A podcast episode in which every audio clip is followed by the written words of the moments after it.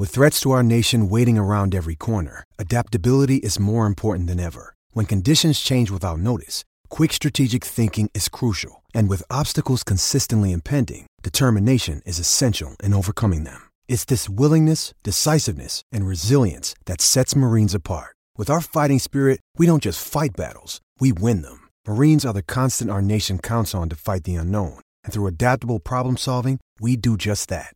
Learn more at marines dot com. Extra, extra, read all about it. Whitmer loves a shark bowl. C T and T C is a Spartan according to the Detroit News. Plum got concussed and we don't really care. And of course, Tank Brown is officially official. The fall is going to be fun and COVID-free, right? You're listening to Can't Read, Can't Write.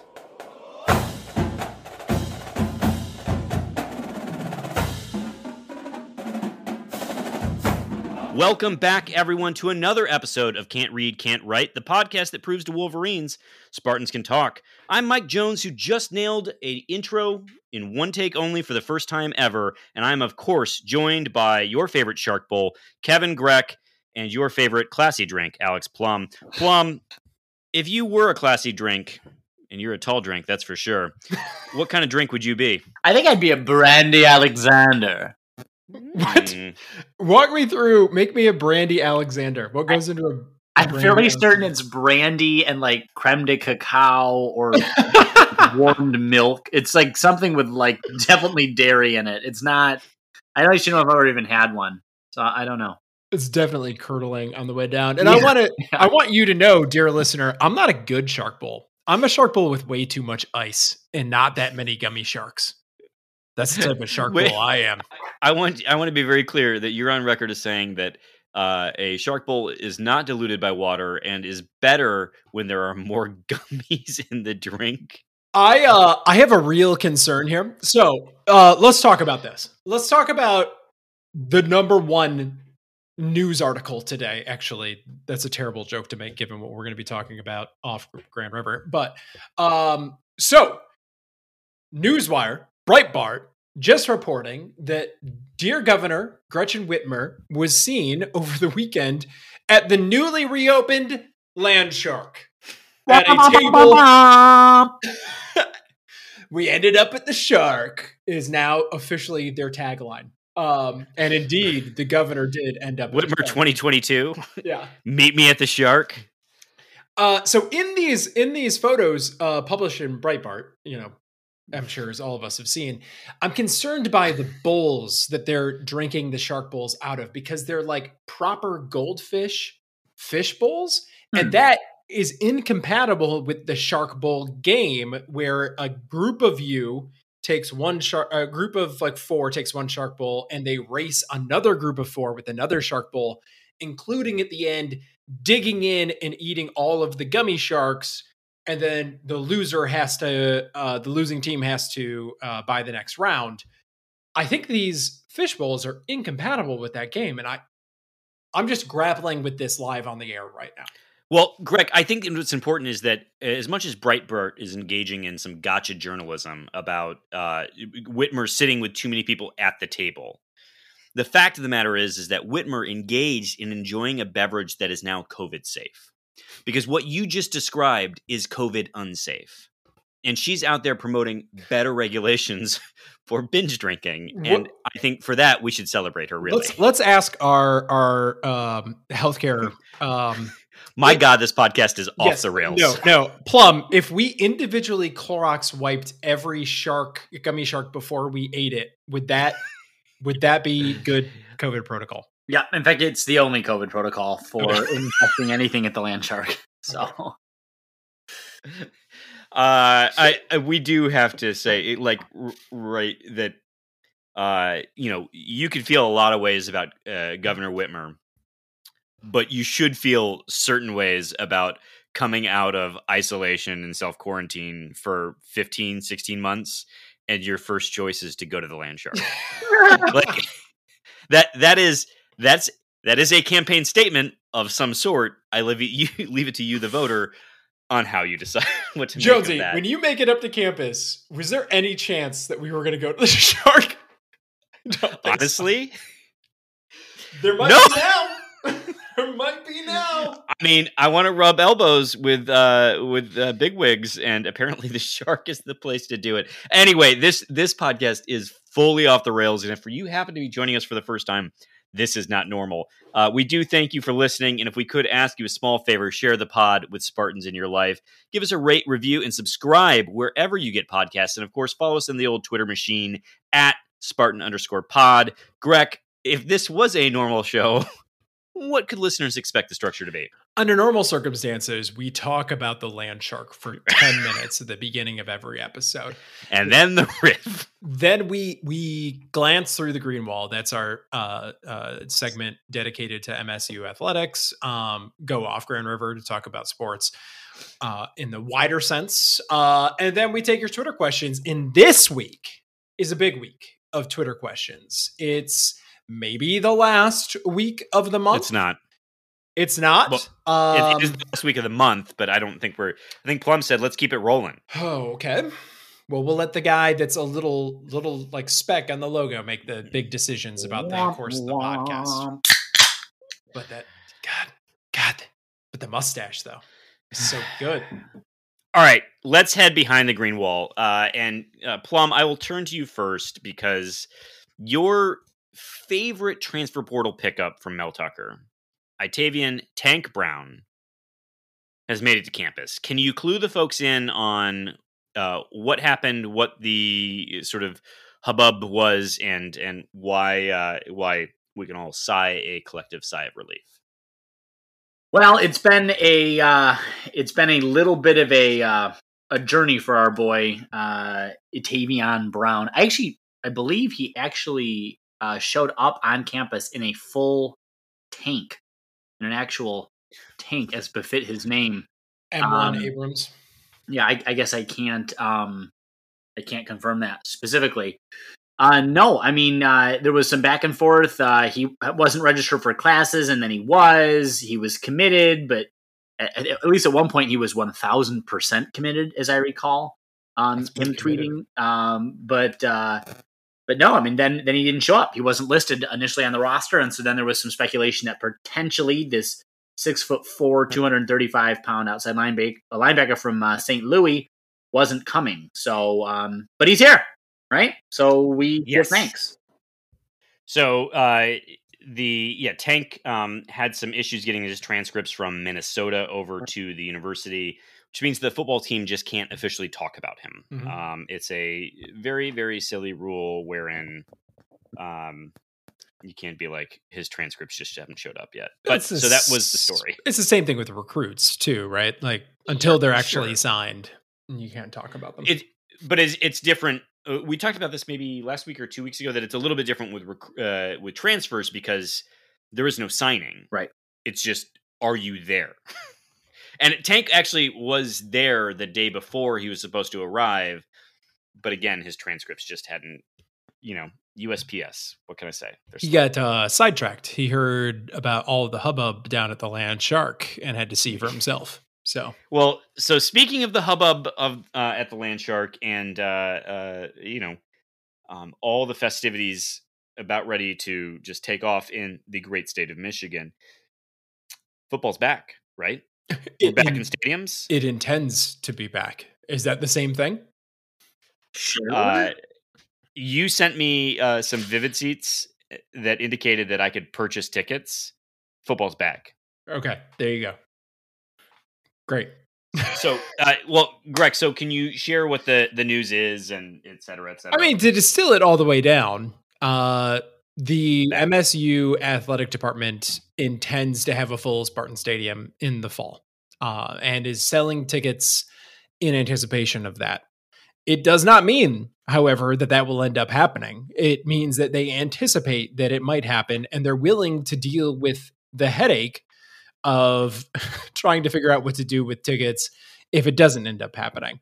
Um, Plum, in your estimation, how likely is it actually that the state will be in such a place that all outdoor restrictions will be lifted by the fall? Uh, okay. Uh, I would prefer not to prognosticate on the state of where I think the virus will be, but I will be happy to say that I am one hundred percent certain that Michigan, or that the state of Michigan, is not going to go back to any place that it that it was. In other words, I think it's only going to continue to liberalize the policies around yeah. um, allowing people to be there. I, I would be surprised. I mean, with the current vaccination coverage rates, they're continuing to climb up. I'd be surprised if we hit another surge like we have, unless, you know, there's some, unless there's another um, uh, variant that's discovered that causes some level of, uh, of problem. So. What's up, Yali? Yali! Uh, this is anecdotal, but as I drove past Frandor today, I have to say it was the shortest line I've seen in the entire pandemic. So I'm just saying, uh, I'm just saying, we're perhaps moving in a direction where this is indeed possible. So it is exciting.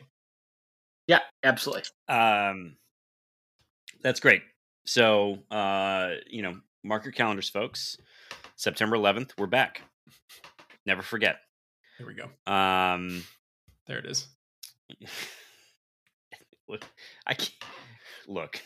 You know, we just need to repurpose things. That's all I'm saying. Uh, reduce, reuse, Why do you hate recycle. America so much? Clearly, I love it, and I'm gonna celebrate September eleventh. Wow, wait, that's phrasing, all Michael. Right.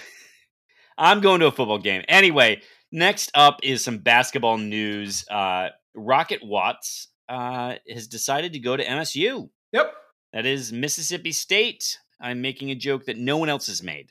Um, uh, good luck, Rocket, right? Uh, uh, they, they seem to be doing okay in the transfer portal, but, uh, that M S U's big, big, not good, right? Yeah. I, in terms of program, uh, I don't consider Mississippi State to be one of the better programs in the country, much less even in the S E C. So, um, I mean, I'm happy for him. He landed another Power Five gig. Um, so good for him. But yeah, I, I looked it up, and the other M S U hasn't been to the Final Four since ninety-six. So it's a bit of a step down in terms of program prestige. But um, what's important is that Rocket will continue to play basketball uh, for his education, and we wish him all the best. Honestly, I think it's just him showing love. Like, it was reported so many people were looking at him, and he said, no, mm-hmm. I know what school I want. Remember the early rumors about like Kentucky, Kansas. Yeah. Didn't end up there. Louisville. Yeah. L S U. I, Florida State. Yeah. Yeah. DePaul. I was pretty believable. I mean, DePaul was, was kind of the name for a while there, right? I think their bad game is strong. Yeah. So, anyway, good for Rocket. He landed, and unfortunately, that might mean that everything has settled in terms of personnel for last season and next season. Um, don't want that to be the case, but right now, it looks like it kind of has. So we'll see if anything pops up in the old transfer portal for M S U, but all, all of the transfers have now landed in their various spots. That's great. Uh, well, uh, we'll certainly stay on it. But uh, oh, and uh, those last two scholarships got full, got filled. So yeah, great. That's really good. All right, let's go to women's golf. Okay, go ahead, Plum. It was a joke because I am still upset about that. Those open oh. scholarship. I'm sorry. I think everyone knows that by now, and now it's just awkward silence. But I felt like we needed to underline how frustrating that is, only for me. All right, that's the concussion speaking. Uh, women's golf in the N C double A tournament. You will recall last week, dear listener, that we had a lot to say about the regionals and how mm-hmm. well they were managed, at least in some mm-hmm. courses down south. Um, Michigan State, though, not doing too bad. Finished the day tied for twelfth yesterday. Um, I don't know. What, do you know where they were uh, of the fifty-four holes that they were hitting at that point in the tournament? They were in, done with, if that was eighteen, if they were done with uh, thirty-six at that point, I'm not sure. Um, that sounds right. Today, though, I think it might have been the last eighteen. Today, they were a, a little rougher for them. They were they uh, collectively golfed fifteen over, which is not the uh, not the way you want to go in golf. It turns out a fewer strokes uh, or points is better than more. So they have tumbled down the ranking a wee bit, and, uh, well, maybe not the best for them. But, yeah, we'll still root for them. Yeah, uh, we're so proud of them. We'll see where they end up. Um, but yes, looked pretty strong yesterday, looked pretty good, but uh, took a bit of a fall today. So um, that is what's happening in the women's golf N C double A tournament. In men's basketball, or men's baseball, pardon me, uh, Nebraska clinched the Big Ten baseball championship today in the regular season. Uh, and M S U is uh, eleventh. So that season kind of started off pretty well. Uh, some some exciting wins to look at uh, to begin the year, but didn't quite finish it out, which puts the Jake Boss tenure kind of trending in the wrong direction overall. But, you know, what are you going to do? What are you going to do? I mean, I think we should take a moment to congratulate Nebraska. You know, Different. No one really considers them part of the Big Ten. This is a big deal for them. It took them a long time to get things running for baseball in the Big Ten. I remember all of their fans were like, we're just going to run. Why are we joining this conference? We're just going to run them in baseball. And then like the first five years, they didn't win a single thing, basically. Um, but they did this year. So good for them. Congratulations. That's great. Happy for you and your field of dreams. Um, all right, uh, gentlemen, uh, it's time to sound the alarms. Because, uh, well, the housing market is insane-o. Uh, for those who don't know, you, you see a house, you like it, you want to buy it, but you're not pre-approved. That means you are way too late to buy that house. So that's why you get to call our friend Brandon Sands, who is a mortgage loan officer who's closed over ten thousand loans and works for one of the largest mortgage lenders in the country, Guaranteed Rate.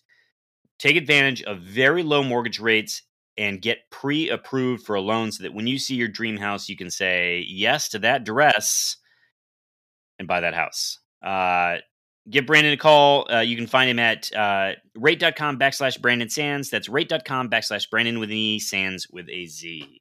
Rate.com backslash Brandon Sands. Brandon Sands.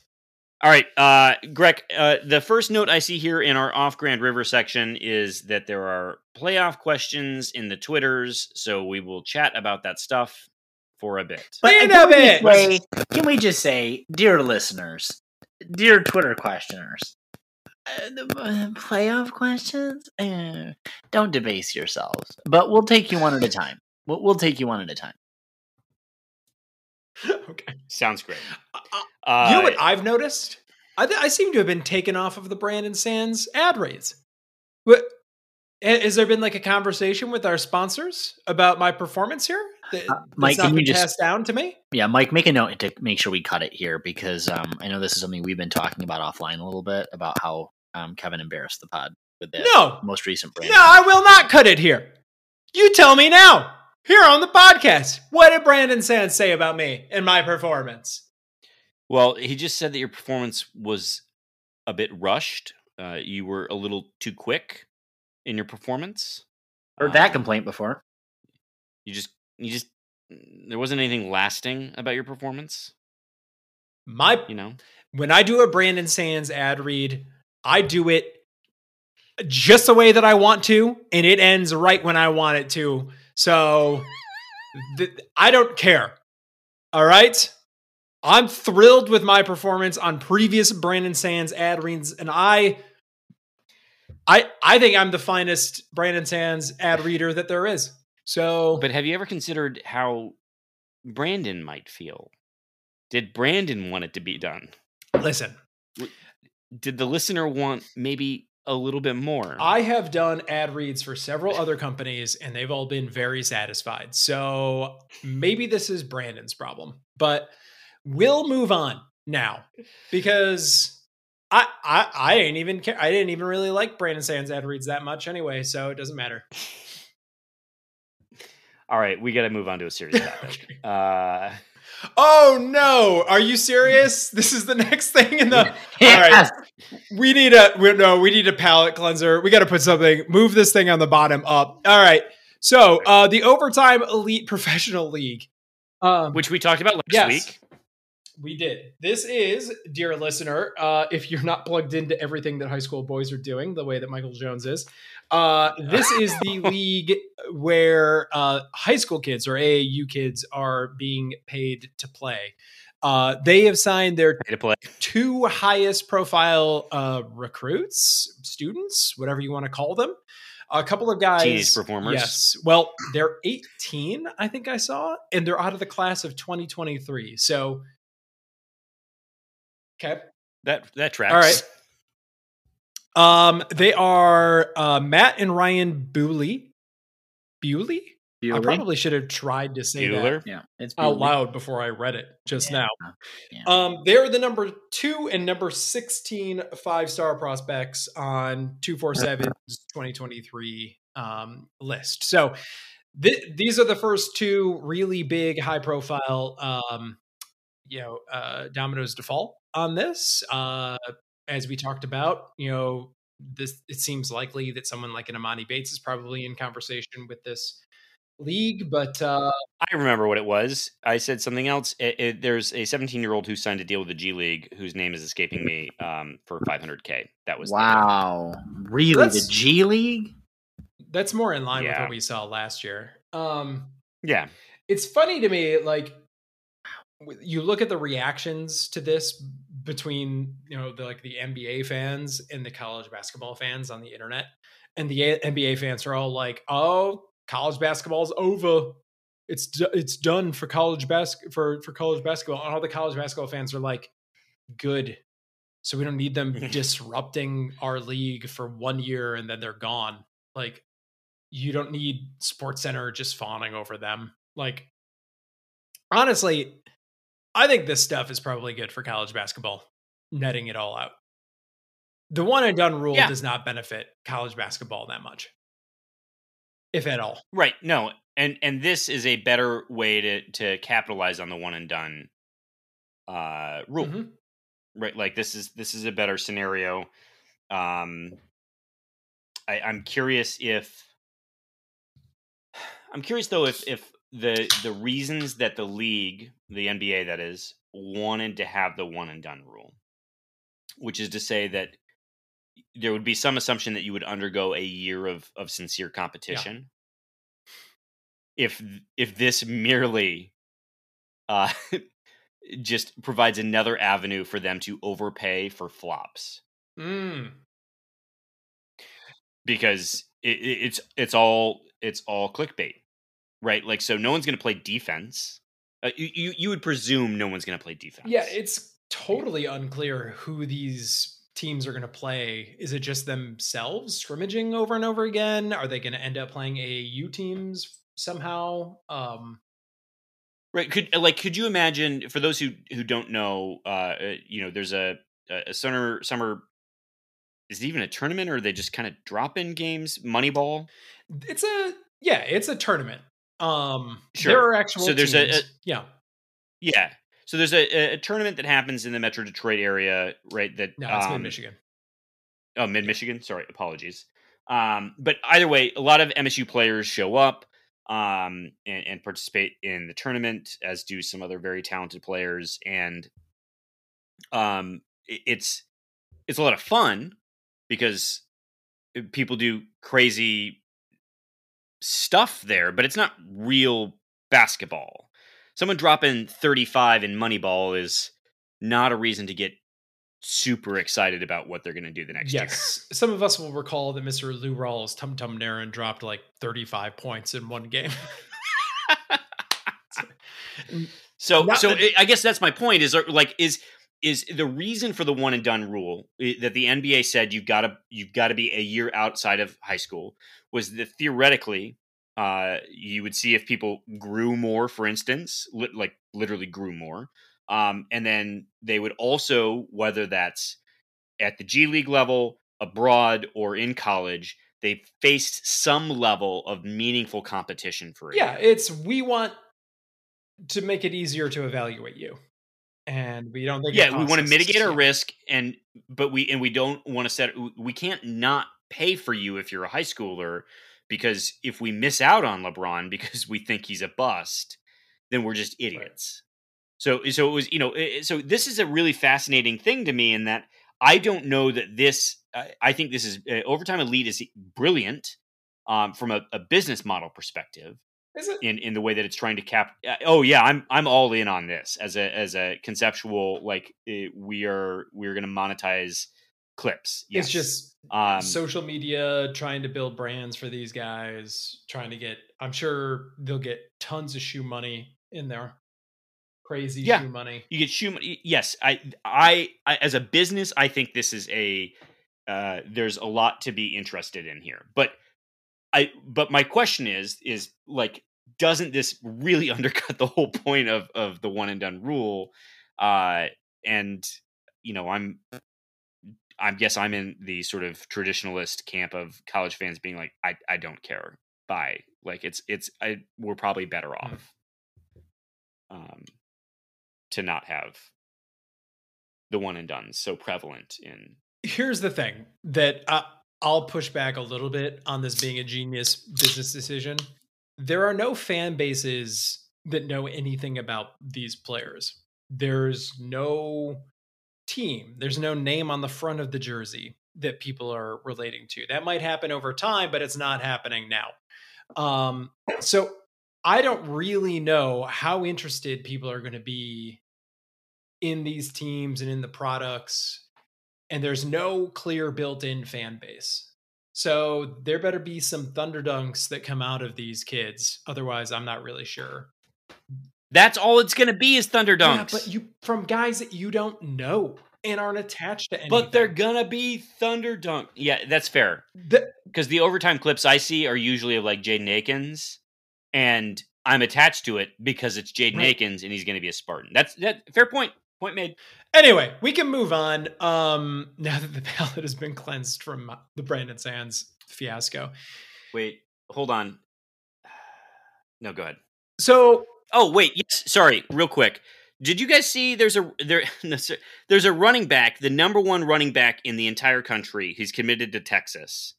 He's skipping his senior season of high school. This is like taking skipping the the bowl game to the nth degree. Yes. Now, in fairness, he was injured in his junior year, and so he's going to dedicate a lot of time to rehab. But is is kind of like running backs get the hell beat out of them, and you only have so many miles on these legs in playing football. And, and so I'm skipping my senior season. Like I've already signed in my commitment letter. Who cares, right? I we don't have to talk about it right now. I just think that is actually a very fascinating conversation because I saw a lot of old man takes on this. Where it's like, what's next? Are they not even going to play football to begin with? And then you kind of have to be like, yeah, but football's a really violent game that is not good for the body. So maybe like I- it's, I'll, I'll give him credit for being the first. I mean, it's a huge bet on yourself. And this, this has happened before. Actually, there have been guys that challenged the, the N F L's, um, rules around this. Um, and I believe they lost in court. So maybe we should come back to this next year.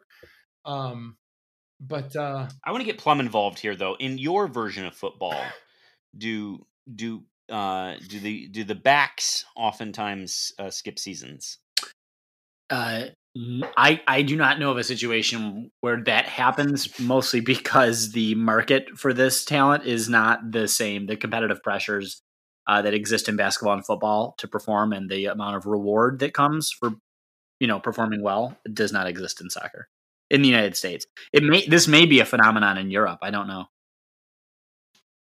but you know, the other problem is they don't have the same structure that we do with like high school turning into collegiate sports, turning into professional sports. That on ramp is different because they don't play intercollegiately like we do in the United sure. States. And oftentimes, if they're at that level of prospect, they've been playing in the professional feeder system for some years from thirteen, fourteen, fifteen years old. So there's not really the opportunity, I think, there to, to they're already involved. They're probably already, you know, getting compensated in some way. Sure. With that though, I am going to move us uh, to some pretty sad news that uh, was made, uh, was kind of reported on early this morning. Uh, we're recording on Sunday. uh, that Keith Appling, former uh, standout um, high school basketball player, the two thousand ten Mister Michigan basketball uh, player, um, played for the Spartans um, from, uh, what was it, twenty ten to twenty fourteen. Um, that sounds right. Was uh, is apparently a um, a suspect uh, uh, in the um, in the shooting death of uh, of a sixty-six year old victim, a sixty-six year old victim who is reportedly uh, potentially uh, it suggested a family member of of Keith's. Um, it's unclear exactly what um, you know led to this. There was some um, some speculation in the Detroit News that there was uh, some sort of conflict in the front yard of the victim's home. Uh, between Appling and, and the man, um, like some cousins, I guess, uh, you know, again, this is just what was being reported on. Some cousins said that there was some back and forth that were happening. Um, and the person that was being interviewed claimed to have heard some gunshots and came outside. And I think the quote was something like, saw Keith Appling staring at me with a dumb look on his face, you know? So who knows um, what the, the take is here. Regardless, it's sad. It's terrible. It's just devastating for their family. Um, Keith Appling himself has had uh, a bit of a contentious history of late in the last five or so years. Um, in twenty sixteen, he was um, arrested after some incident in, a, I think, a Dearborn nightclub. He'd been they found two guns in his vehicles. Uh, the next year, there was a concealed weapons charge. He had heroin in his vehicle in twenty twenty after being pulled over in Macomb County. At one stretch, he had been sentenced, I think, to one year in, in the county jail and at you know four months or four years or something of probation. So he's um. He's been going through it.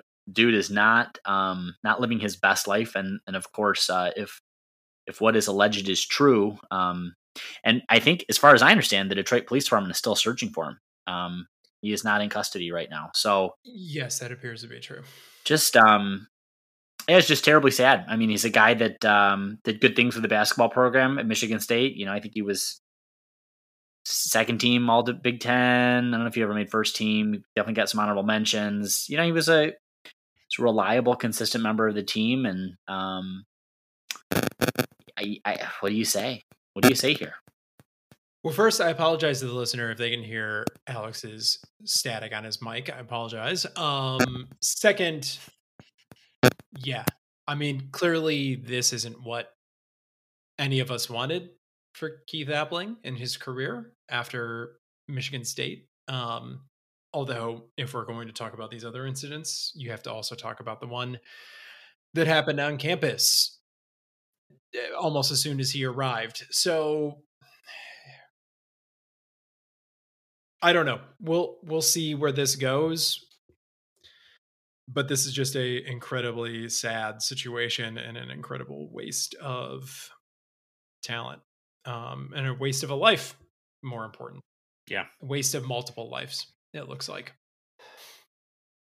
Um, and, uh, I mean, do we even want to poke fun at the Detroit News right now?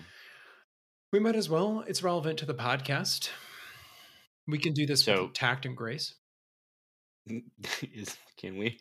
So the Detroit News um, did mention that fans of Michigan State uh, were going to social media, or well, fan, just fans were going to social media and reacting um, because in uh, somber stories like this, uh, what you do is you pull from Twitter um, to say that people have feelings about things.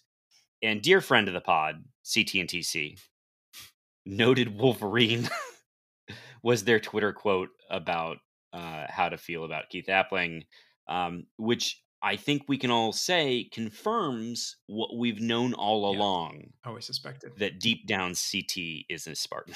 The entire Detroit News, you know.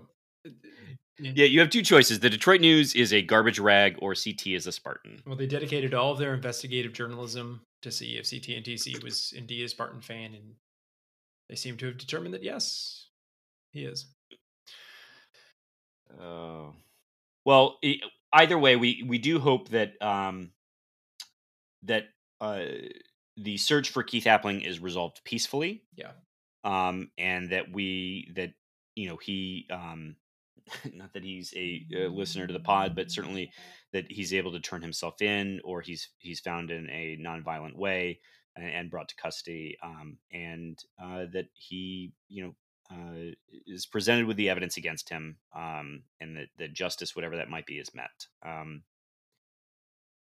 so, yeah. Um, and to take us out of somber topics, there's no better way than to have a cookie. And that is why uh, we've got to say something about Preserved Homemade. That has to be the absolute worst transition I've ever heard in my entire life. I am more upset about that than I have been over any ad read that Greg has done for uh, Brandon Sands.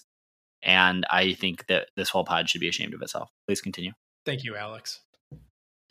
Alex and I are in oh, solidarity cool. against you, Michael Jones, host of the podcast Can't Read, Can't Write. Continue your ad read, you corporate sellout bootlicker.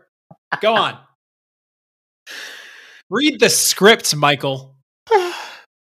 Word for word. Preserved Homemade is a goods and provision store bringing you taste of home in the form of homemade treats. Check out their Instagram page at preserved underscore homemade. Follow them. No, look, uh, we've we've long been fans of the Preserved Homemade, and when you are in a good mood, when you are in a sad mood, when you are in a glad mood, it's time to turn to Preserved Homemade. So you can find Preserved Homemade on Instagram at preserved underscore homemade. You can follow them on Twitter at preserved H, or head to their website at preserved dash homemade dot com to treat yourself or someone you love to some homemade goodness. Gentlemen, we are um, keeping an alarming clip here, and it is full-blown Twitter question time. So well, let's kick well, it there's off. There's a lot of them. Oh, so that worked out nicely. Um, hey, do Is it is it maybe that people like competition? Could be. Could be. Uh, I right. did notice as I was collecting these, a number of people copped to how quickly they were able to post their questions because they had just been copied and pasted out of their notes apps. They'd been iterating over them for the entire week. What? No we way. We appreciate. We do sincerely appreciate Can't Read, Can't Write listenership. Thank you. I honestly, yes. Yeah. I like. I, I think we need to collectively um, uh, toast, indeed, raise a glass indeed. To our listeners who who are the best part of this podcast. Um, well, Greg's pretty great, and then there's Plum, whatever. But the listeners, big second. Cheers. Mm-hmm. All right, Mama Maple Leaf is up first with wait, uh, wait, wait, wait, wait, question wait, wait. number. Is it my week? It's my week. It is. It is your. It's your week, week to grade, mm. yes. Sweet, sweet, uh, suffering, long, suffering Plum.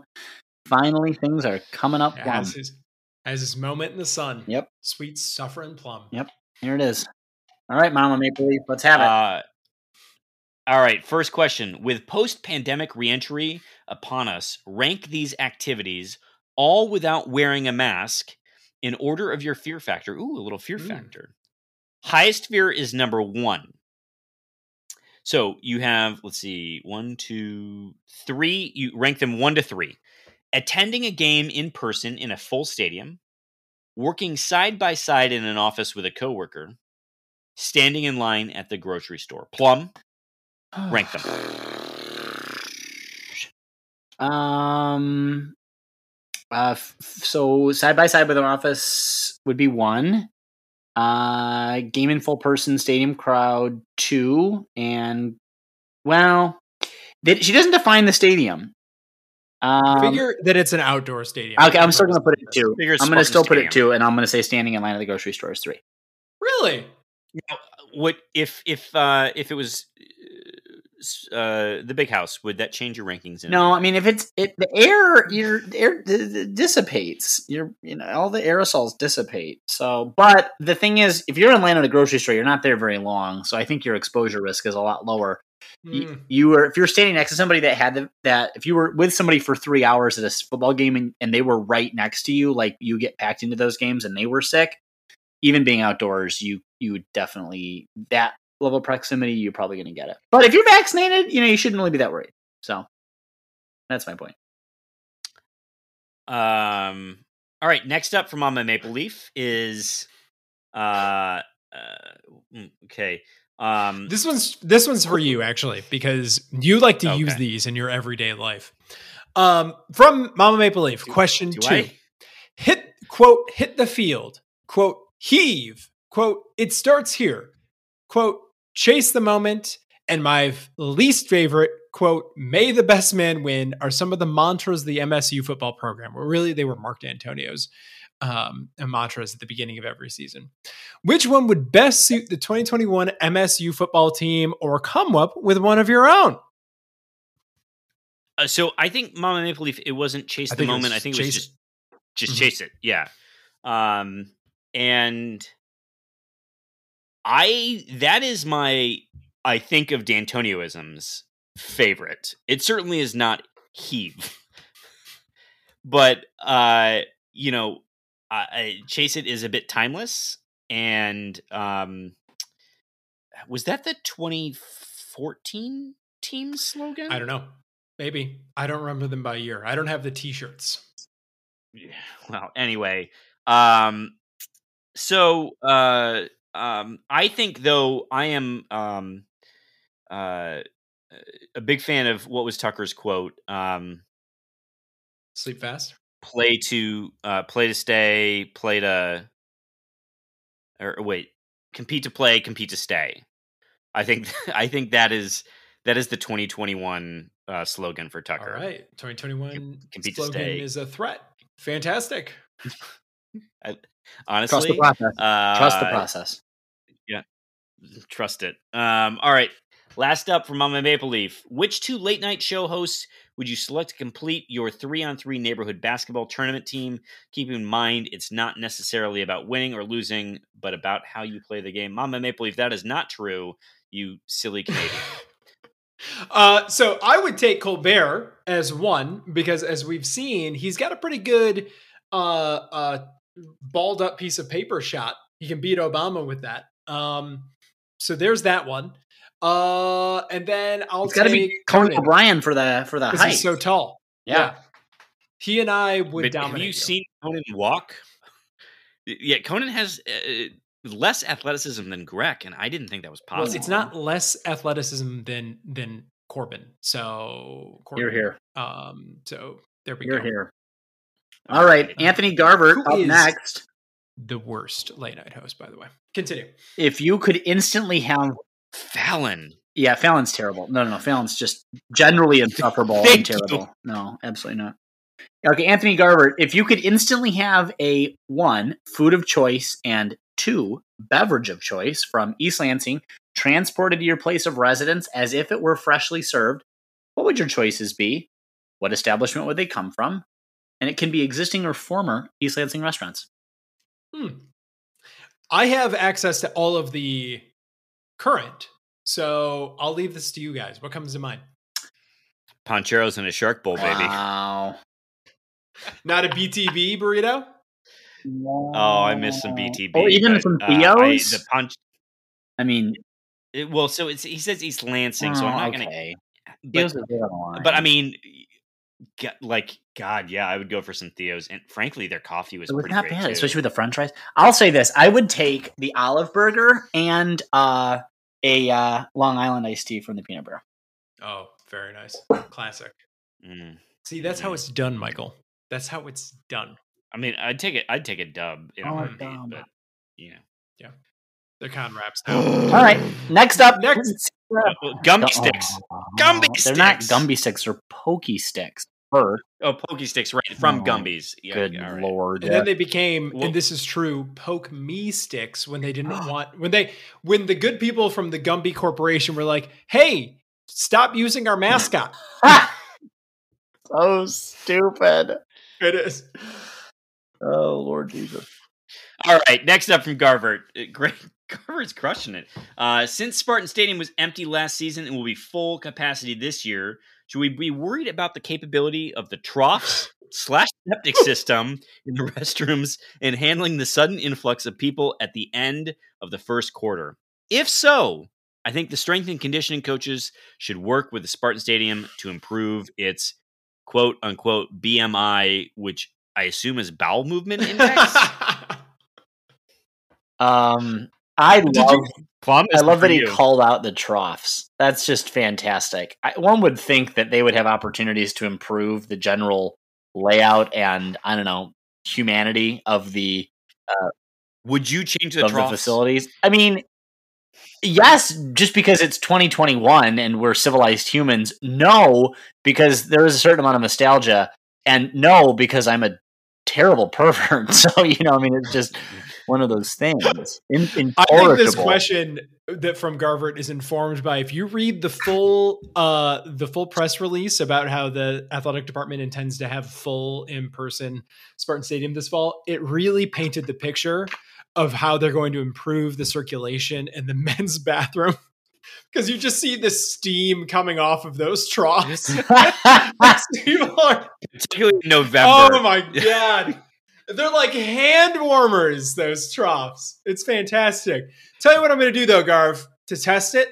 I'm going to go down to Spartan Stadium every day and I'm going to pick a trough and relieve myself in it just to make sure that that whole system is working. Onesies or twosies in the onesies, trough? Onesies, my man's come onesies. Come Always on. Onesies. Don't, don't debase yourself. Yeah. Oh no. All right. It's been a it's been a day. Flat bet of the week. Pick the over under for Reed. He's having to clarify now for us. This isn't great. Yeah. The number of bowl wins by M S U in the Mel Tucker era versus the number of touchdowns from our leading receiver next season. He sets the line at six point five. I'm taking the the under on each on each of these. Yeah, all right. Yeah. I Seven mean, touchdowns. Well, so then define how long was the Mel Tucker era in your mind's eye? How many hours or how many years are you giving that? Greater than ten. Okay. Uh, less than fifteen, something like that. Yeah. Well, in that case, I mean, he'd have to. I. I mean, let's say it's ten. Let's say it's ten. That's a successful That's a run. Super successful run, especially when one considers that he's not going to win this. so, so the over in and of itself is a a stupid winning percentage for bowl games, mm-hmm. Mm-hmm. And it probably means that he doesn't have a ton of immediate success, and that any suspicions that he has aspirations higher than where his current station is are not mm-hmm. true. So, like, it, there's just a lot there where the under on the bowl games certainly makes sense as just a logical bet. If I'm wrong, never will I ever be so happy to be wrong. And then, but um, then you also think you're you're going under, so you're going what? Maybe six touchdowns to- in total next season for our leading receiver. That's it. So uh, the reason I would hesitate to say higher than that is, first, you have to wonder how many touchdowns is M S U going to score. Period. So even if you have a great view of the offense, that that assumes then we're able to run the ball, and we've added some running threats yeah, this M- year. The M S U that, offense is going to discover these newfangled Russian touchdowns this season. That, so, like, I, I mean, and we got some big-bodied receivers who may be able to pick up some red zone passes. Like, I, I just, I, I have a hard time believing that as as amazing as Jaden Reed might be, that I don't, th- I don't think he pulls okay. in seven, and and even and that's even if we have a really great offense, because I, if we have a great offense, I assume it will be a balanced offense because everything Jay Johnson did indicated he wanted balance. Great question though. These the over unders from always Garv good. always get always for good. the record. Good. I'm uh, I'm over on the touchdowns, Garv. Okay, all right, that's for the record. All right, I wrote it down. Chalk it up for the record books. All right. John Hubbard is up next. I'll take this one. Uh, right. John Hubbard asks, I I noticed Jonesy's planned trip to Michigan just so happens to fall on Rutgers bye week. The only conclusion is that he's a regular in Piscataway on Saturday mornings. So tell us, Jonesy, as a fan of the hometown team, how do Rutgers tailgates stack up? Well, John, I think this is pretty insensitive, given that we're in North Jersey and our proximity to downtown New York City. Obviously, the Rutgers team is taking that Saturday very seriously and can't play a game. I, however, will be in Spartan Stadium. No? No? I just can't lean into the nine eleven? That's like your fourth nine eleven joke this episode. Um, I, I just know, John, I've gotten so many selfies from Jonesy at the Rutgers Stadium uh, hot tubs that, like, it had to be a bye weekend. Otherwise, we weren't going to get him away from Shea Stadium. John, I will say this, that one of uh, my favorite people on the twitter dot com is who's a Rutgers person was openly complaining about the uh, poor fan apparel that's available to Rutgers fans. And I can only assume that that is reflective of their tailgate situation. I, I mean, their facility looks like a place that you would go for a, a driving range for their practice facility. Uh, I think their um, their football stadium is named after a like off-brand cellular service, and their basketball stadium is still named after a medieval t- torture device. Like I. I can't imagine that a Rutgers tail- tailgate is that lively. I would rather tailgate at Princeton. Oh, that is hurtful. All right, Greg, the devil offers you perfect mental and physical health and the chance to see in person an M S U national championship in all major sports by the time you are fifty. John Hubbard wants to know his payment. The devil will erase oh. Drew Stanton and Cassius oh. Winston, past, present, and future from Earth. Deal or no deal?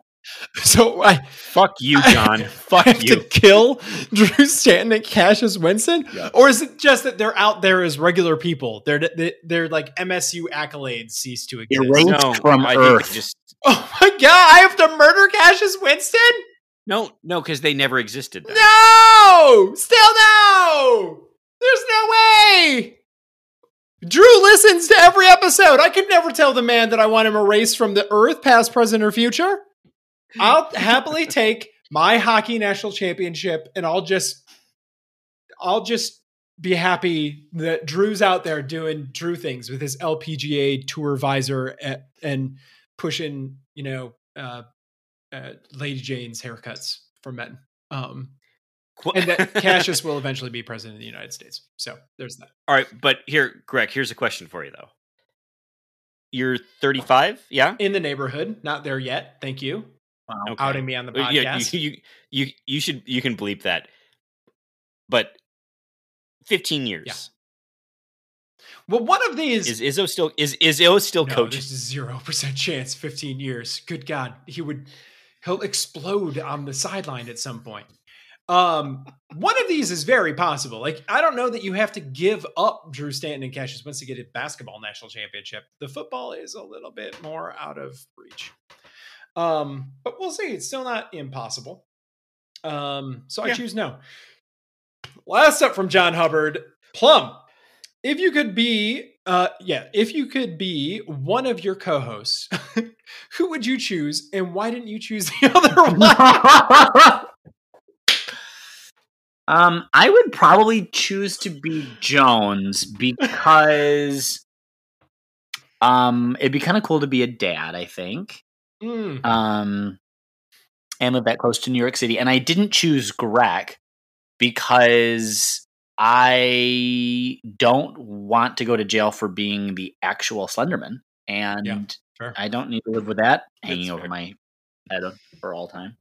Yeah, yeah, that's fair. Yeah, I get that. Um, his life expectancy is lower too, right? Being yeah, taller. But the quality of life is so much better, and I, I know that you don't fully understand that, and you never will, because you just. I think the other thing why I didn't choose Greg is I have too much respect for Zill, and I wouldn't want to disappoint her every single day so much. You know? Oh, don't worry, she's already disappointed. No. I think I think when she listens to this podcast, she's going to be like, "Oh, I live a life of why did he, why couldn't he go the other way?" Nobody wants to be Jones. Nobody. Sorry, Sam. All right. Joe Ashworth is up next, who asks, Greg, if you have to choose, would we see the next, whoa, he has trouble with a snap level exciting moment in basketball or football? Obviously, I, I'm assuming it breaks in our favor. Oh, it's got to be football. That kind of stuff just doesn't exist to the same degree in basketball. Is that a fair take? I think I so. Mean, like, I think you're right. Like a last minute, you know, game winning shot. Is, like, is Kenny Goins the nearest whoa moment? Something like that. Or in basketball generally, when, when Carolina won the championship on a last second three point shot, like those types of things do happen, but I don't think they're quite the same level as they happen on the regular. Yeah, they're they're more frequent.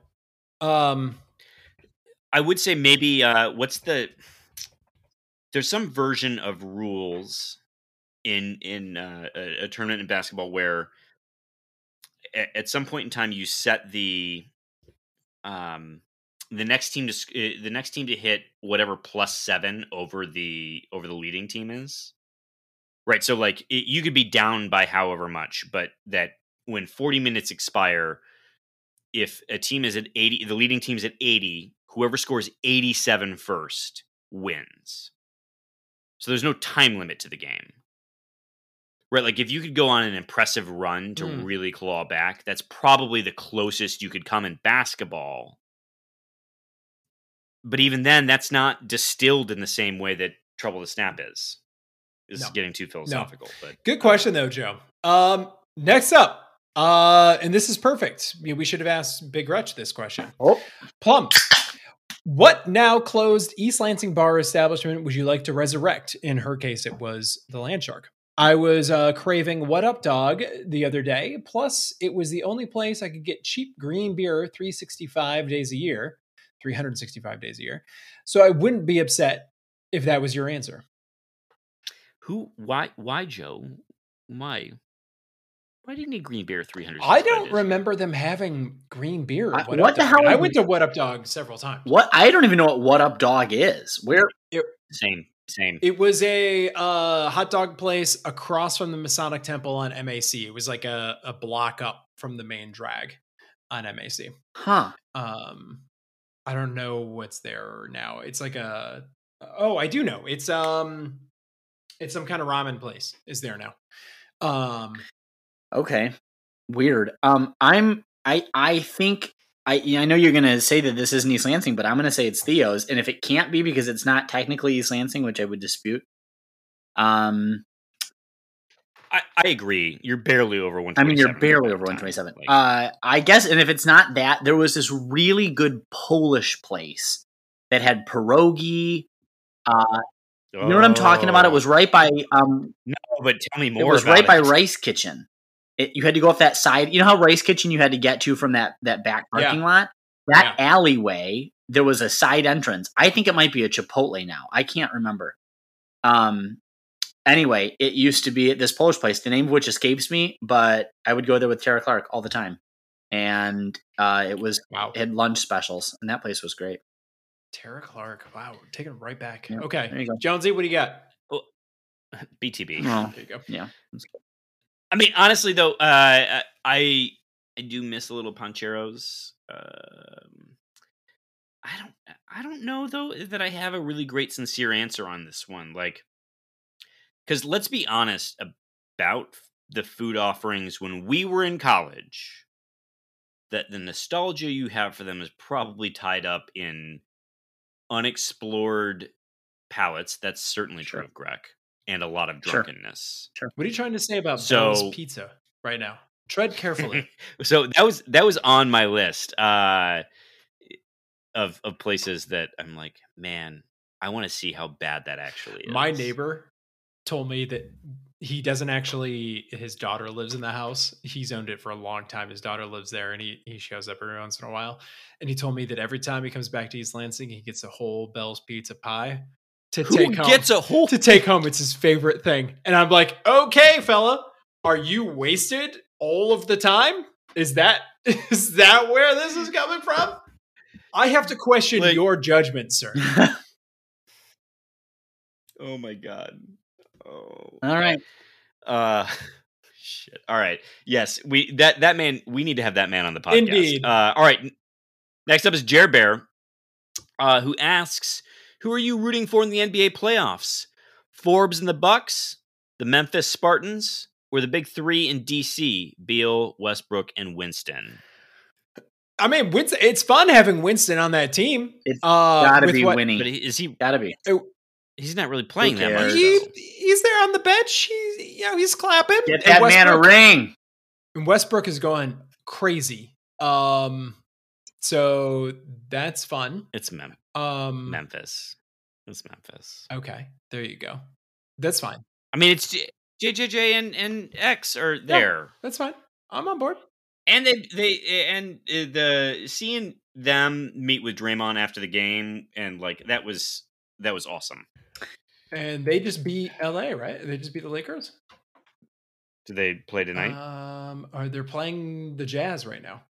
Um, yeah, it's I'm better. Not paying any attention. The Jazz are the one seed in the West. So yeah, yes.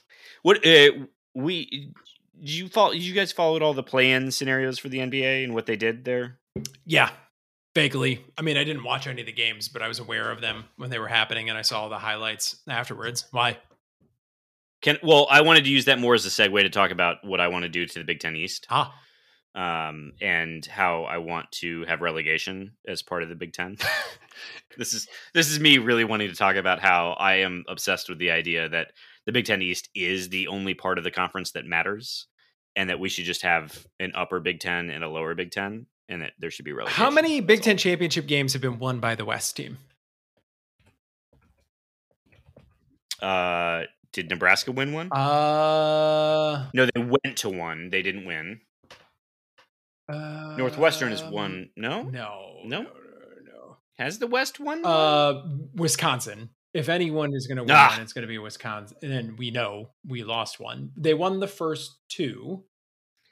Well, yeah, but I mean, that one that they won was okay. certainly bullshit. So the West won the first two, and they have not won since. M S U obviously won it in twenty thirteen, and the East has run away with it since then.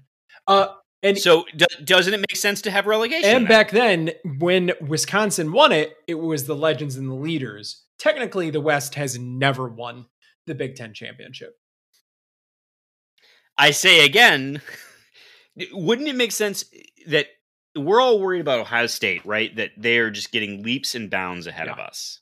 And by us, well, we mean then, everyone else in, in the, in Big, the Big Ten East. So...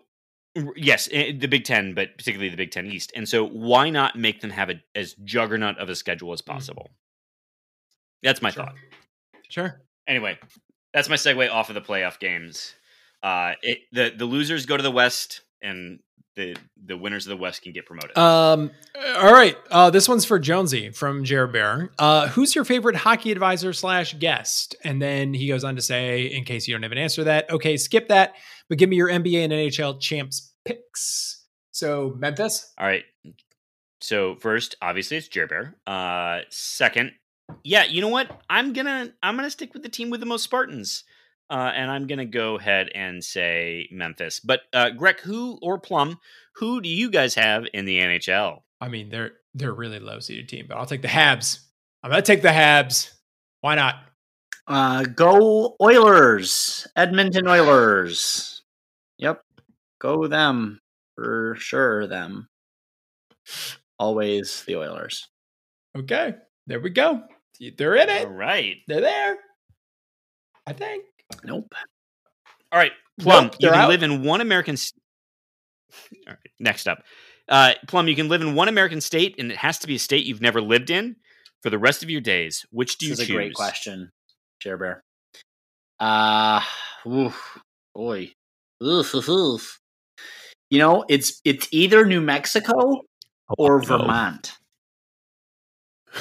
It's either New Mexico or Vermont, and I've got different reasons. For one, Albuquerque doesn't have an airport, you guys. Do you know this? The A B Q does not have an airport? It it doesn't. You know what it has instead? A Sunport. Yes, look it up. It's actually an international Sunport. So there's that. Oh my god. That's pretty cool. But Vermont just seems awesome. And in fact, in fifth grade, I did my like U S history project or whatever, like choose the state and write a report oh, about right. it, about Vermont. And I learned that its capital was Montpelier, and uh, yeah. they have the Green Mountains there, and they make maple syrup. So, and I like snow, and I think it might be better with global warming happening to be kind of further north. Did did you have to uh, write the state for information about it? Yes, I think I did. And I I think my mom took me to the Flint Public Library so I could check out some books. It was a big deal. I I, I had to do one of those on Idaho. Um, and um, they very much sent me back enough materials that it was very Jeb Bush. Like, please, please clap. clap.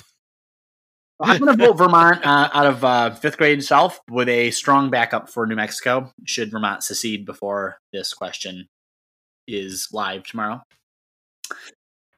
Great. Great. And then are you guys giving Jer Bear a fourth question this week? No. Uh, always thinking eighteen thirty-five asked, oh no, I shouldn't have put myself in this situation. Yeah, and you have to answer Who's- it too. Who, Plum, Damn this it. is for you. Who's your favorite? Bronte? Bronte. It's Bronte. Bronte. Bronte. It's, uh, Bronte. It's Charlotte. Charlotte is my favorite Bronte. I mean, this is like a literary family, right? Yeah. Emily. No, Emily was way too sad all the time. Charlotte had real nuts. I'd be sad if I had to write like that. Next up is Elin Bloom. Who leaves Michigan State first, Mel Tucker or Tom Izzo? To you. Wow. Elin Bloom with the heat. Welcome back, Elin Bloom. You had a tepid week last week. Coming with heat this mm. week. With a little glit, with a little blood in your eye. A little fire in your belly. Mm-hmm. Uh, mm-hmm. Well, I mean, the smart money is to take Izzo, right? How many football coaches has Izzo outlasted at this point? Three, four, technically? Like, I just, I have the gif of uh, John L. Smith saying smile in my head. I mean, that, I'm going to take Izzo on this one. Anyone else going to take Coach Tuck? I don't want to think about Izzo leaving the program. Oh! But if Tucker leaves before Izzo, I would be very disappointed. So I think you're right. It has to be Izzo. Yeah. Um, next up from Elin Bloom. Who will you think? Who do you think has more wins the rest of twenty twenty-one? The basketball or football team? This is interesting because it's only the year twenty twenty-one. Mm. All right. So how many basketball games are there in twenty twenty-one in the schedule? Uh, we are Elin Bloom really trying to take a nosedive in the rankings by making us Google he hates things. Us. He him. hates us so much. Good for him. Um. All right. So uh, Kansas uh, as part of the uh, uh, Classic. Uh, and then there are three games in the Battle for Atlantis. Um, and then we've got um, an eleven, or we've got two T B As on uh, Big Ten A C C Challenge, a Toledo T B A, and then I think at that point in time you have what maybe a maybe a game or two in conference schedule. So that's one, two, three, four, five, six, seven. We'll call it seven. I'm going to take football. Yes. Yes. Oh, wait. No, there's more. There's got to be more than that. They play usually three games in November, and they're going to have at least five. I bet there's eight games that they play, eight or nine even in the basketball season. Then I'm taking basketball. Yeah, and they're going to win. They will win all of them, so I'm going to take basketball too now. Okay. All right. What do you got, Jonesy? I mean, it depends a lot on who that A C C team is, right? We just beat Duke, and then we had the worst season of our lives. So nothing makes any sense, and there is no common sense. You're welcome. Yeah, so I would like to lose to Duke, I guess. Uh, yeah, I'm. You know what? I'm going to choose to believe that this football team might actually be good. I'm going to choose football. Okay. Next up from Elin Bloom, uh, Plum. How do you think Rocket will do at M S U? Oh my god. With, oh my playing god. Playing with that, you know, the same way that we were earlier. Yeah. Huh? I don't like it. I bet he does fairly well um, because it is a uh, it's a substandard program. It's uh it's a lower tier program. He will have all He'll the have as much leash as he wants, and I bet that he brings a certain level of uh, star power to the program, and maybe, you know, um enlivens him a little bit. I cannot wait to see him miss some just and like m- badly miss some very open threes like he did to us, and uh and can't wait to see him fail uh to be a leader kind of at times like he did for us. But brutal. Um but I only say that because I had so much expectation and he let me down so damn much. But I do hope he does well, and I'm sure he will do well. Just not, I think just not I think I think Rocket's Rocket, and you know what you're going to get. Um, Upper Deck Jerk Guy is next. Jonesy, do you think Gabe Brown will be the team's M V P this year? No. Plum, how did you become so erudite? It's just a gift. What can I say? What can I say? Uh, and Plum, why are soccer refs the best refs oh, in sports? Okay. Wow. You know, he this is he knew I was scoring this week because he knows that my answer to Gabe Brown would have been absolutely yes. Uh, and psycho referees are the best refs in sports because we get to carry colorful cards of plastic in our pockets, which we get to display brazenly and with much sass and panache. Um, and because we get to wear short shorts and knee-high socks. Huh. It seems that upper deck so jerk guy. In what ways would you describe yourself like the people who twirl flags? I wouldn't say it is a very big difference. I think in some respects, they could be a very effective soccer referee if they just applied their skills differently. Seems that the upper deck jerk guy is erudite concerning who is doing the rating. Well, it's interesting because some upper deck jerk guy just went to number one in the in Alex's internal ranking system. So, yeah, I'm not I'm yeah. not above that. Uh, next up um, from uh, the biggest fan uh, of M S U sports, according to the Detroit News, C T N T C asks Jonesy.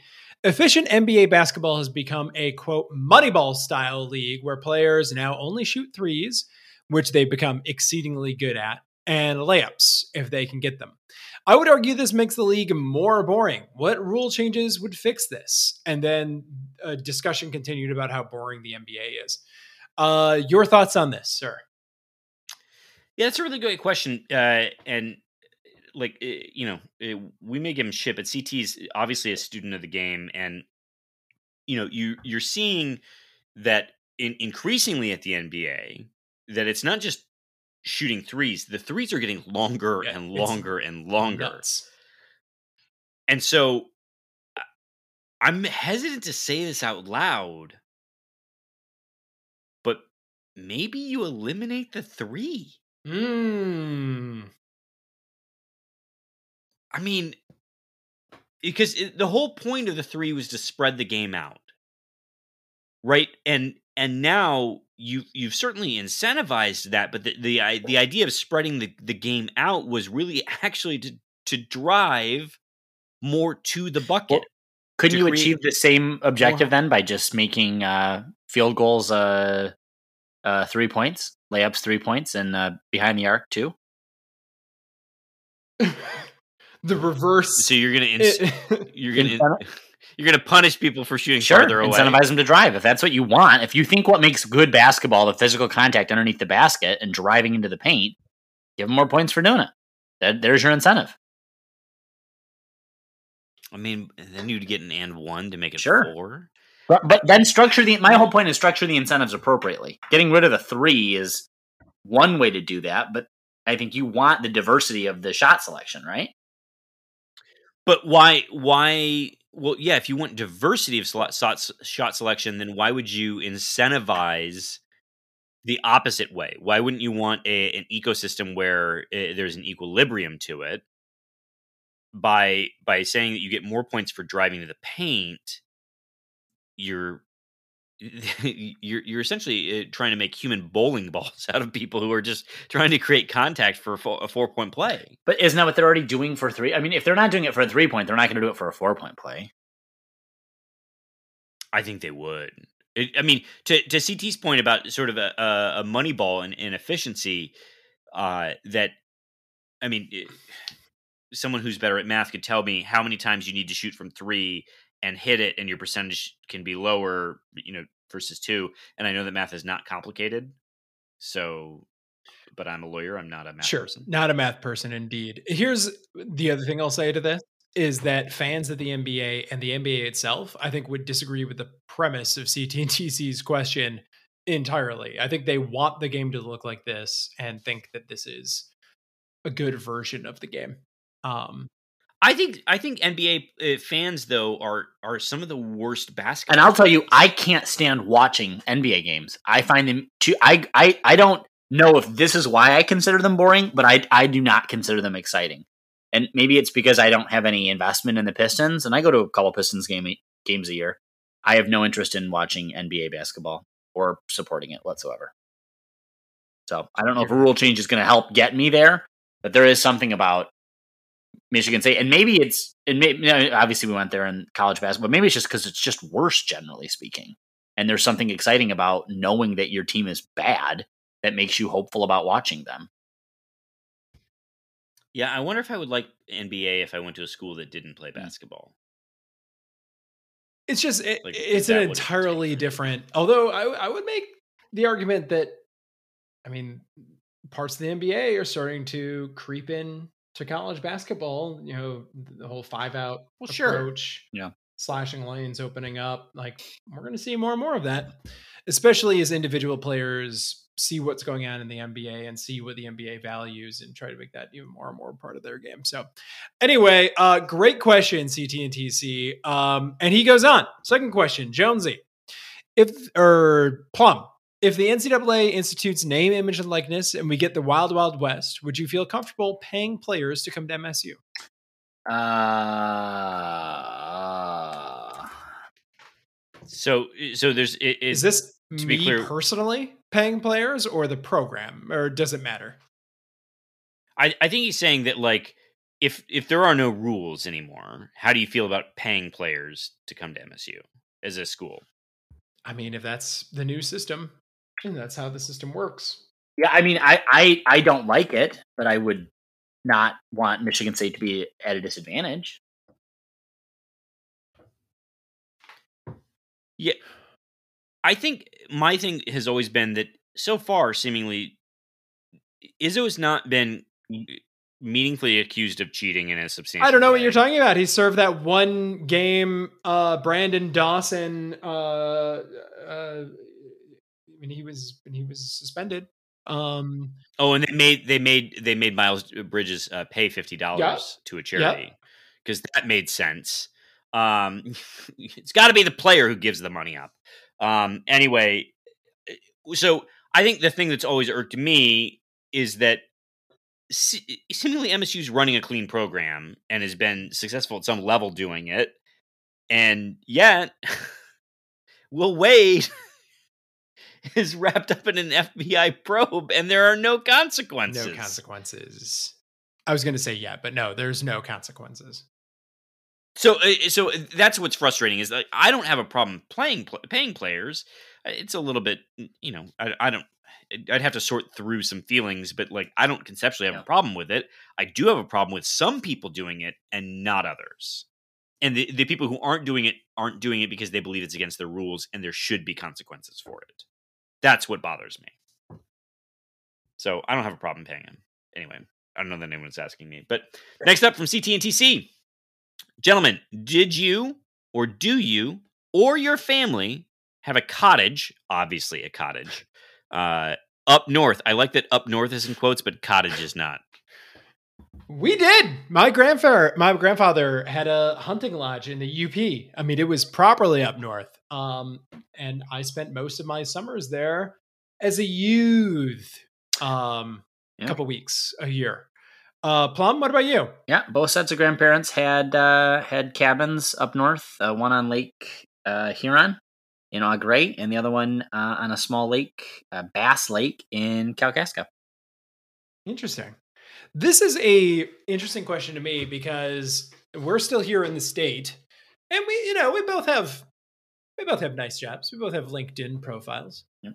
Do you have any intent to get yourself an up north cottage someday? One hundred percent. Yeah, yeah. This is a you do. This is a personal goal. Yes, absolutely. Uh, I am. I've been exploring the idea of. I know that that's the dream as a Michigander, but it like it seems with vacation rentals the way that they are, mm-hmm. it seems like it's a big hassle. It's a headache. And that's the only place you go. I mean, it might be that's nice true too. That stuff, is true too. Yeah, that's true but too. I've gotten to explore so much more of the state as an adult than I ever got to see as a youth. Sure. And uh, it seems to me that youth, as a youth, it's I'm like as nice as it might be to have a place that you can throw a bag in the car and head up there for a long weekend. It seems almost better to me to have a dedicated week a year where you go to Saugatuck and then the next year you go to. Yeah, but you're making you know, a zero sum argument out of something that doesn't need to be zero sum. You could do that anyway. You think of the place as a passive income stream. You could generate income by renting it out and go wherever the hell you want. Okay. Fair enough. Fair enough. I have been looking at that, and prices for cottages these days are out of control. Boomers are the worst. All, I'm sorry. All I heard was Vernors, Vernors, Vernors, Vernors, Vernors, Vernors, Vernors, Vernors, Vernors. You get a Vernors problem, man? Next up, explain this joke. You, you. Next up, no, like Tom. No, I got a Twitter question for you. What's explain to me your Vernors joke? Walk me through it. You get a Vernors problem, man? Oh. All I heard was just straight up white Michigander oh, look, problems. Look who's deflecting because he can't because he because he's not man enough to defend his position on Vernors, yeah. which was wrong. Yeah. Have you ever had a, a, a an upset tummy, Jones? Huh? Yeah. Have you? Canada Dry. All right. Next up is Story Like Tom, who wants to know: do you have interest in going down the shore? Slash, describe a time where you egregiously cheated, academic, sport, or well, otherwise. otherwise. Gentlemen, do not cut me out of this answer. Well, then go first, my friend. Yeah, go for it. Take this. Uh,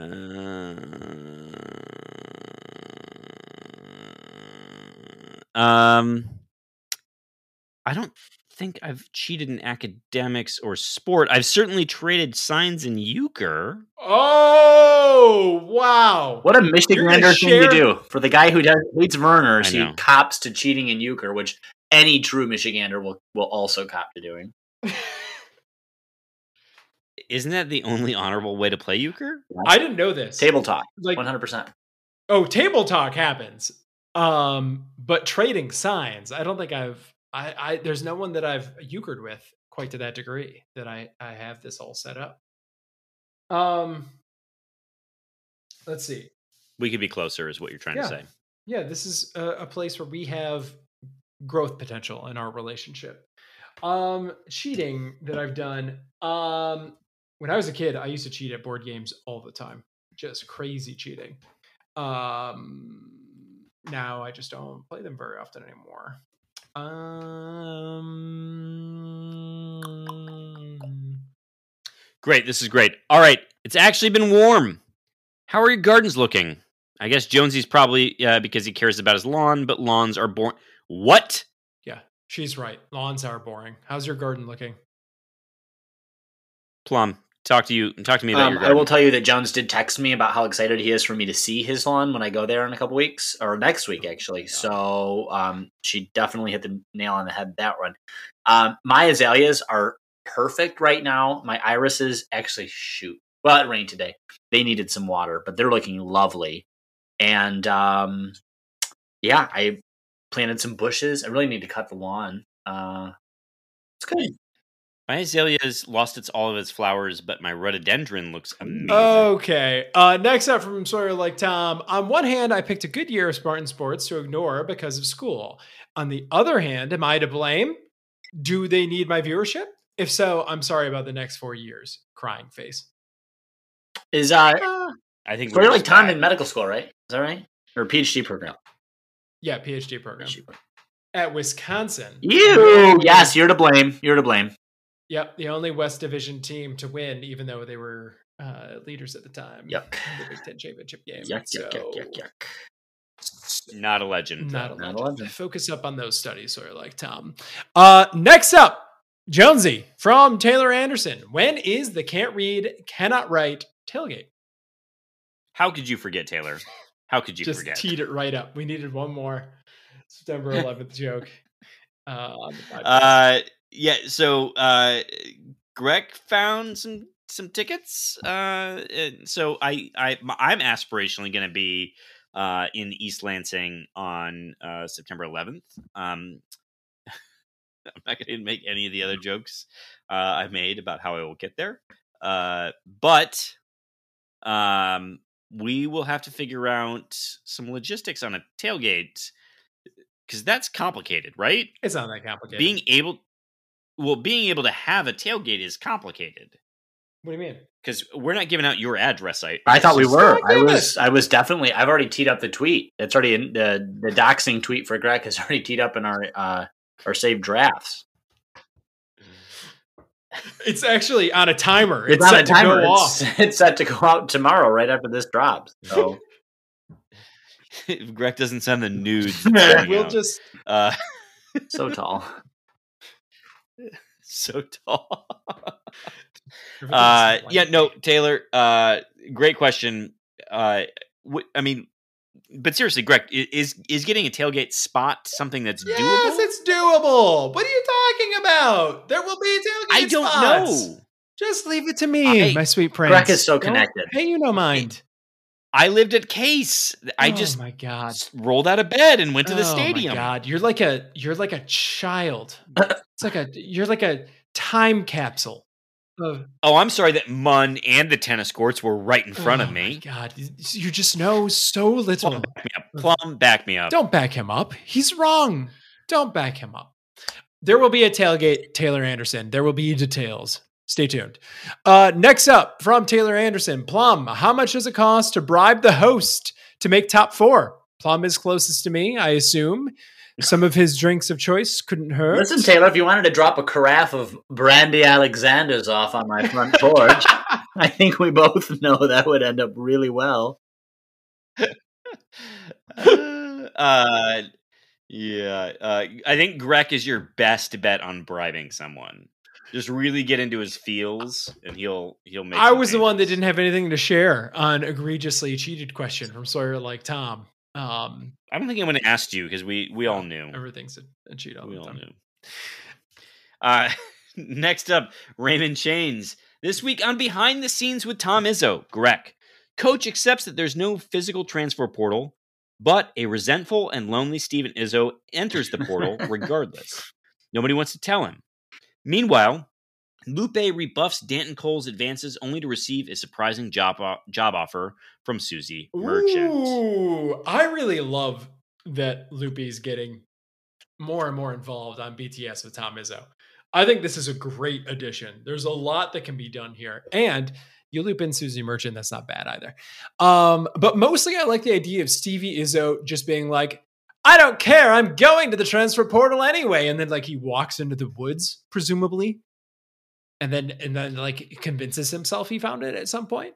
This is all good times. And it reminds me of an episode of Atlanta from the most recent season. So hmm. uh, I'm taking that. I'm taking that. What about you guys? It just reminded me that I need to watch Atlanta. Actually, it's a good show. High quality. Uh, next up from Raymond Chains, um, Plum. Which of which of the hosts is the most neurotic? As a medicated neurotic, I know exactly who, but I'd like to stir the pot a little bit here. Um, I really think, to be fair, this is something that we should all, on the count of three, say at the same time together. You know, uh, and then when we, what you feeling? And then when neurotic? we all say the same last name at the same time, we can all giggle about it. You know what I mean? Not you know what I mean? You, you know what I mean? I think you should just man up and choose. Yeah. You, I like how you're willing to say that you don't want to be me, but you don't want to tell Jonesy that he's the most neurotic one. No one wants to tell Jonesy he's the most neurotic one. It's it's It could be hurtful to any of us, but I'll tell you, if you judge neuroses by passion for the program, it has to be Mike Jones one hundred percent of the time. This hurts. This hurts. This hurts. This hurts. If if you if you just Raymond, if you heard the offline conversations of Alex Plum, I think we all know the well, answer. Well, there's a reason. Feel- there's a reason we I I refuse to speak when the uh the uh, the record button goes on. Okay. Uh, all right. Last up from Raymond Chains. Uh, do you feel less attached to Tucker's bigger, stronger, expertly recruited Spartans than D'Antonio's scrappy underdogs? I liked Coach D. Tucker is suspiciously slick. Ooh, suspiciously slick. I love the consonants there.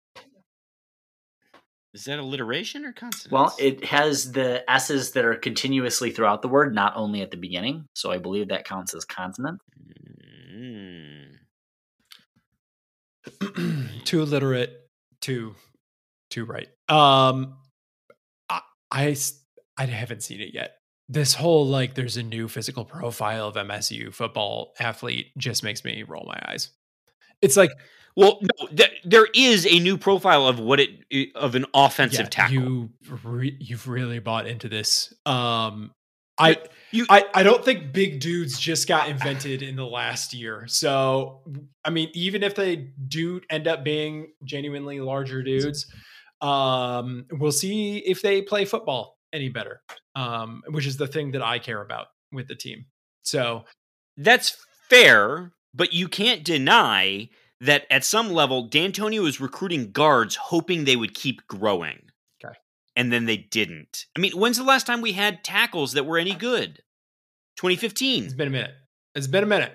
But, uh, you know, Coach Tuck hasn't had any yet either. So we'll see. Well, it's not fantastic. Uh, they yet, could just be, be fair. Big mounds of dudes. Um, but we'll find out. We'll find out. In three years. Great. I mean, no one starts on offensive line as a freshman. Sure. All right, next up is Nick Kamansky. You know what, Raymond? I hope you get extra points for uh, uh, me hating Greg. Uh, next up is Nick Kamansky. K G, what is the most embarrassing fart you've There's ever unleashed? There's no such thing, Nick. You owned them. You own everyone. Everyone is a treasure. Uh, I'm trying to think if there's one that's been like really embarrassing. Um, I mean, it's the it's the ones that happen when you're just like getting up or something that are the like, whoa, that's a surprise to everyone. Um, Myself and yeah, um, that's a, probably one of those. Probably one of those. Uh, any, guys, any fart stories uh, that you want to share with the podcast here today? Pl- Plum, what are the three to five twenty twenty-one college football games that you are most looking forward to watching that do not involve Michigan State? Okay, this feels like bullying. This might even consider, be considered targeting. um, I feel like Nick is really coming for me because I don't really watch a lot of college football games. Uh, I will obviously watch Michigan, Ohio State because I love um, rooting against both of them at the same time. Um, who else will I probably watch? Um, Uh, probably the University of Northern South Dakota at Hoople um, when they play App State. Yeah, um, of course. Must see. Must see. Must see T V. Uh, love to watch. No, that's really it. I just don't really care. I mean, I'll probably watch. Do you do you hate watch a Michigan game that leads into a Michigan State? I will game? watch Michigan if it's playing. Yes. And I'll watch probably any Big Ten game that's on. Unless it's like Iowa, Nebraska or something, just because blah. That's fair. Um, I'll probably want to see Butgers play somebody early in the season to see if they're going to be as good as people are afraid they might be.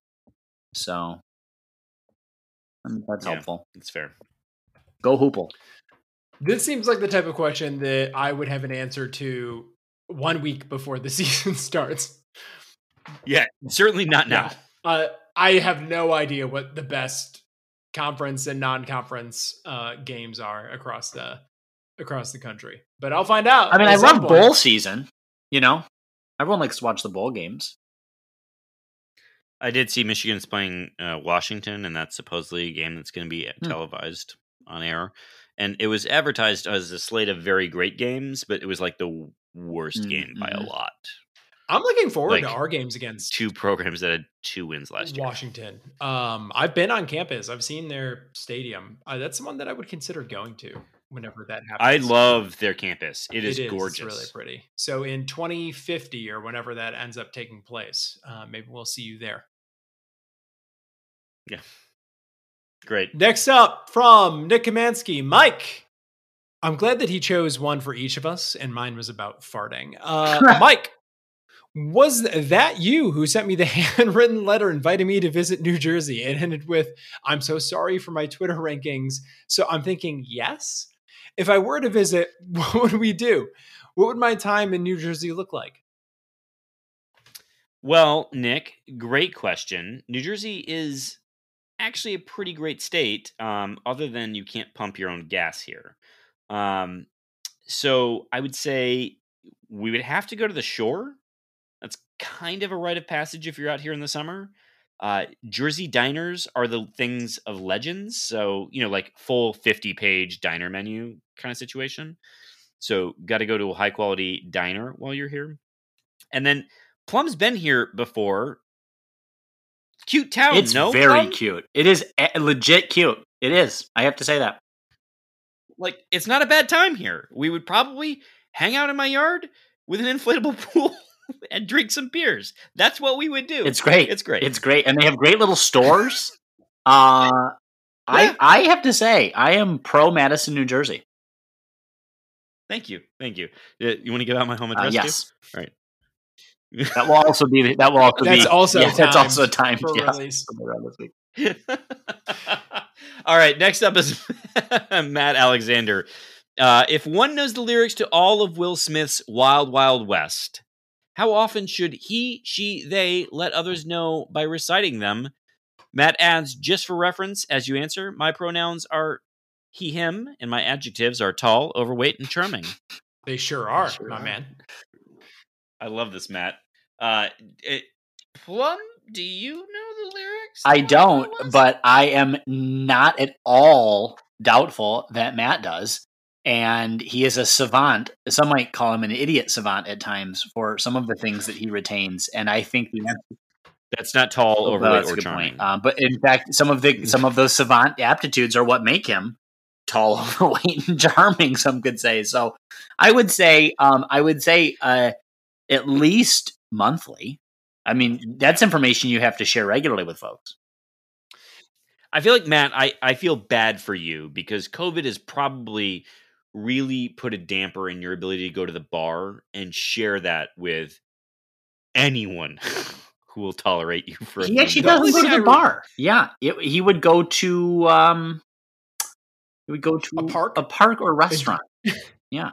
And just tell I, someone, hey, what a, I'm West, James West, Desperado, Rough Rider. Right. No, you don't want nada. Right. Nada this. That's right. You know? I, I I want him to do that to a Starbucks cashier. Matt, I, I want to say this. If you, in the next twenty-four hours, get me a video of you doing it to an unsuspecting Starbucks cashier, you automatically win next And week. That barista writes West, James West, Desperado, Rough Rider on your cup uh, and calls it back to you when it's ready. You also win in two weeks. You should do it. Go get Sarah a pink drink, and in the and there's your challenge. Rough Rider. You might do no, it. You don't want. To. Oh my god! I hope he does it. I hope he listens to this in time. Yes, but you got yes. twenty-four hours from the release of the pod. That's what you got, Matt. Give him a right, next up is this one's for you. I'm asking you because you do this. B-List asks Jonesy, why do you guys drop the S at the end of Rutgers? Rutger? Am I missing something? Explain the joke to poor B-List. He's a dad. He's out there focusing uh, uh, on his child. He doesn't get the Rutger. Well, uh, B-List, I think this is a, a, a bit of an internet thing in the same way that uh, it's Bert Bielema. Uh, um, it, Rutger just kind of became Rutger. Um, and it was sort of like when you earn the S, you can get it. And the thing that bothers me is that Rutger may be earning the S. They haven't earned it yet. They're also known as the Butger. So, uh, yeah, I, I care for that one less yeah. though. I like just, I just like the slight shade of just not acknowledging the full name. Like, like just, it's just, it, it's like mispronouncing somebody's name, right? But sort of deliberately. Indeed. All right. Anyway, you, you uh, last up from yeah. B List. Plum can't read, can't write. Vocab word of the week: vicissitude. It's How would you define downs. it? Ups and downs. No, no, I didn't. Googled it's it, like fluctuations it. and ups and downs. The vicissitudes of life, we would say. I'm, I'm gonna hate it you. It is right. Change of circumstances or fortune. Typically, one that's unwelcome or unpleasant. Mm. I hate you. you. Contextually, I'm right again. I hate you. You. Is it? Do you need to? Do you need to revisit the question about cheating, Alex? Um, Greg, guys, Greg, I think we need to. I think we need to revisit um, the the host. Or do this next time. Don't put it in the cha- don't. You know, I don't even look on the Twitter. Just don't put it in the outline. You can ask me in real time. Oh, but you know, but Greg, the thing is, is that the name of the podcast is Can't Read, Can't Write, and I'm just a little bit worried that Alex isn't representing yeah. the. I'm going to just say B List. I feel like I feel like B List tried to add my image to the logo, but then sets me up for failure with these questions. So that you yeah, won't he, I think what he's trying to do is he's trying to build a yeah. uh, you know profile for why you belong on the pod, but what he doesn't understand is that he's ruining it. Right, Greg. Greg, I think we just need to have a meeting after Alex hangs up. Yeah. Just, you know, about kind of getting back to our roots. Family so, chat. My feelings, um, you guys. Family. West. James right, West. Uh, Desperado. That will do it for this week's episode of Can't Read, Can't Write. Uh, uh, folks, you can look forward to next week. It's going to be Mike Jones, Alex Plum. In person? I R L? At the Landshark with the governor? Yeah. Honestly. Wait, should we should we make a shark bowl? Should we make a shark bowl? Yeah, I'm not going to say no. If you can find shark gummies. Ooh, all right. All right, that's it for this episode. Gentlemen, uh, go green. Go away, guys.